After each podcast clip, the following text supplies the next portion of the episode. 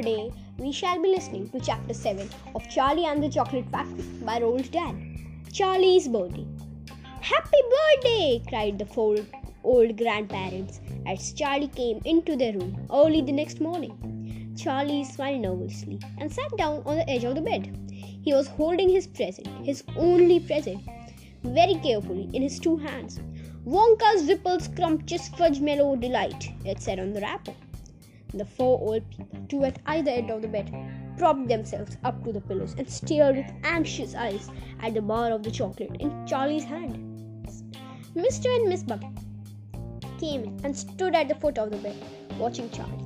The room became silent. Everybody was waiting now for Charlie to o- start opening his present. Charlie looked out at the bar of the chocolate. He ran his fingers slowly back and forth along the length of it, stroking it lovingly as the shiny paper wrapper made the little sharp cracking noise in the quiet room. Then Mr. Miss Bucket said gently, You mustn't be too disappointed, my darling, if you don't find what you're looking for underneath the wrapper. You really can't expect to be as lucky as that. She's quite right, Mr. Bucket said. Charlie didn't say anything. After all, Grandma Josephine said, in the whole wide world, there are only three tickets left to be found.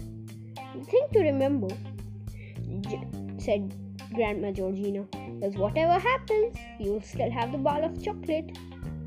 Wonka's Whipple-Scrumptious Fudgemallow Delight, cried Grandpa George. It's the best of them. You'll just love it. Yes, Charlie whispered. I know. Just forget all about all those golden tickets and enjoy the chocolate. Grandpa Joe said. Why don't you do that? They all knew it was ridiculous to expect this one poor bar of chocolate to have a magic ticket inside it, and they were trying as gently as and as kindly as they could prepare Charlie for the disappointment. But there was one thing that the grown-ups also knew, and it was this: that however small the chance might be of striking lucky, the chance was there. The chance had to be there.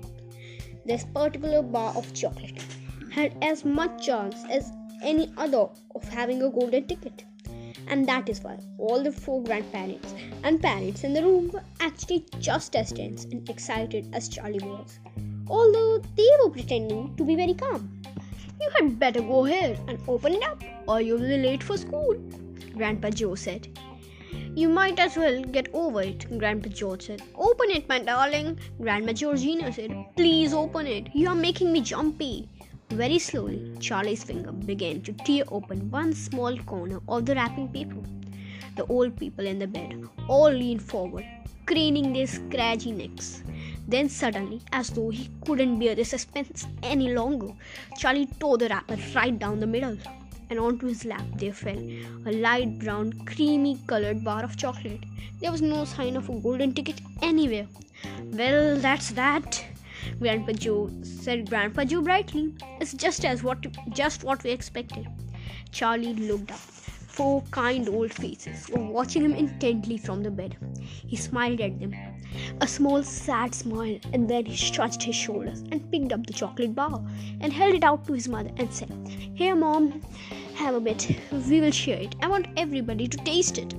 Certainly not, his mother said, and the others all cried, No, no, we wouldn't dream of it. It's all yours. Please, begged Charlie, turning round and offering it to Grandpa Joe.